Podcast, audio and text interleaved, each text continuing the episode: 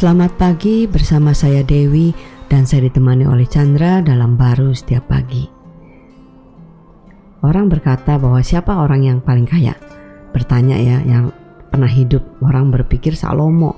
Nah, kita kan kepingin gitu seperti Salomo mempunyai kekayaan yang luar biasa. Bahkan satu persen, setengah persen aja lah kita pasti menikmatinya kan. Padahal kalau kita ngelihat belum tentu itu yang dialami oleh Salomo kan. Karena pengkhotbah 6 ayat 2 dikatakan, orang yang dikarunia Allah harta benda dan kemuliaan sehingga ia tak kekurangan suatu pun yang diingininya. Tetapi orang itu tidak dikaruniakan kuasa oleh Allah untuk menikmatinya, melainkan orang lain yang menikmatinya. Inilah kesia-siaan dan penderitaan yang pahit.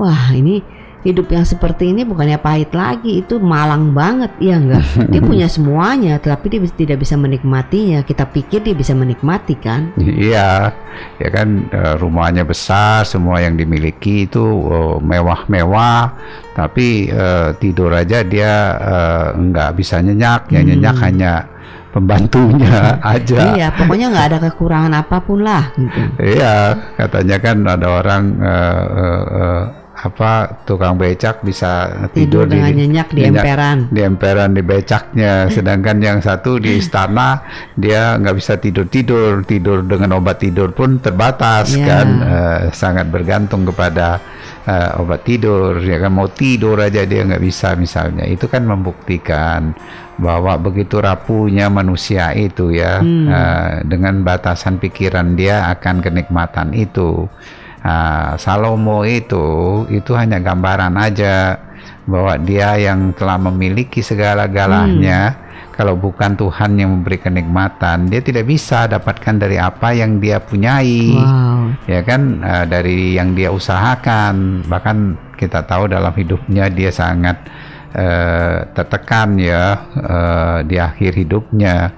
Uh, dia mau untuk memiliki kenikmatan hidup itu dari apa yang dia punyai. Tetapi tapi dia sia-sia. tapi dia tidak punyai dia tidak bisa memilikinya.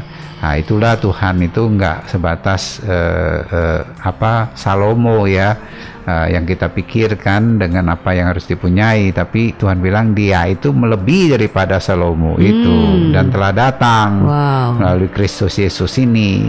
Lebihnya gimana? Karena dia ingin menebus hidup kita yang lama ini yang kita inginkan eh, sebatas Salomo padahal lebih daripada Salomo. Yang disediakan Tuhan. Yang disediakan Tuhan dengan kehidupan baru hidupnya dia itu. Nah itulah kita baru bisa menikmati uh, sejauh diahnya uh, yang kita percayai dalam perjalanan hidup kita. Sekalipun ada fakta-fakta sepertinya kita ngadapin nggak punya apa-apa tapi ya percaya kepada dia yang begitu mengasihi kita, yang melihat kita begitu berharganya sampai dia rela loh untuk mengorbankan dirinya untuk menebus kehidupan kita sehingga kita bisa memiliki kehidupan dia. Sehingga kita nggak terbatas ya dengan batasan-batasan manusia kita. Untuk dapat menikmati hidup ini. Untuk menikmati hidup ini sehingga kita dengan percaya itu ya kita nggak menunggu batasan itu terjadi baru kita bisa menikmati. Kita sudah bisa menikmati melampaui batasan itu yang kita inginkan terjadi sekalipun. Wow. nah, gitu. Amin. Amin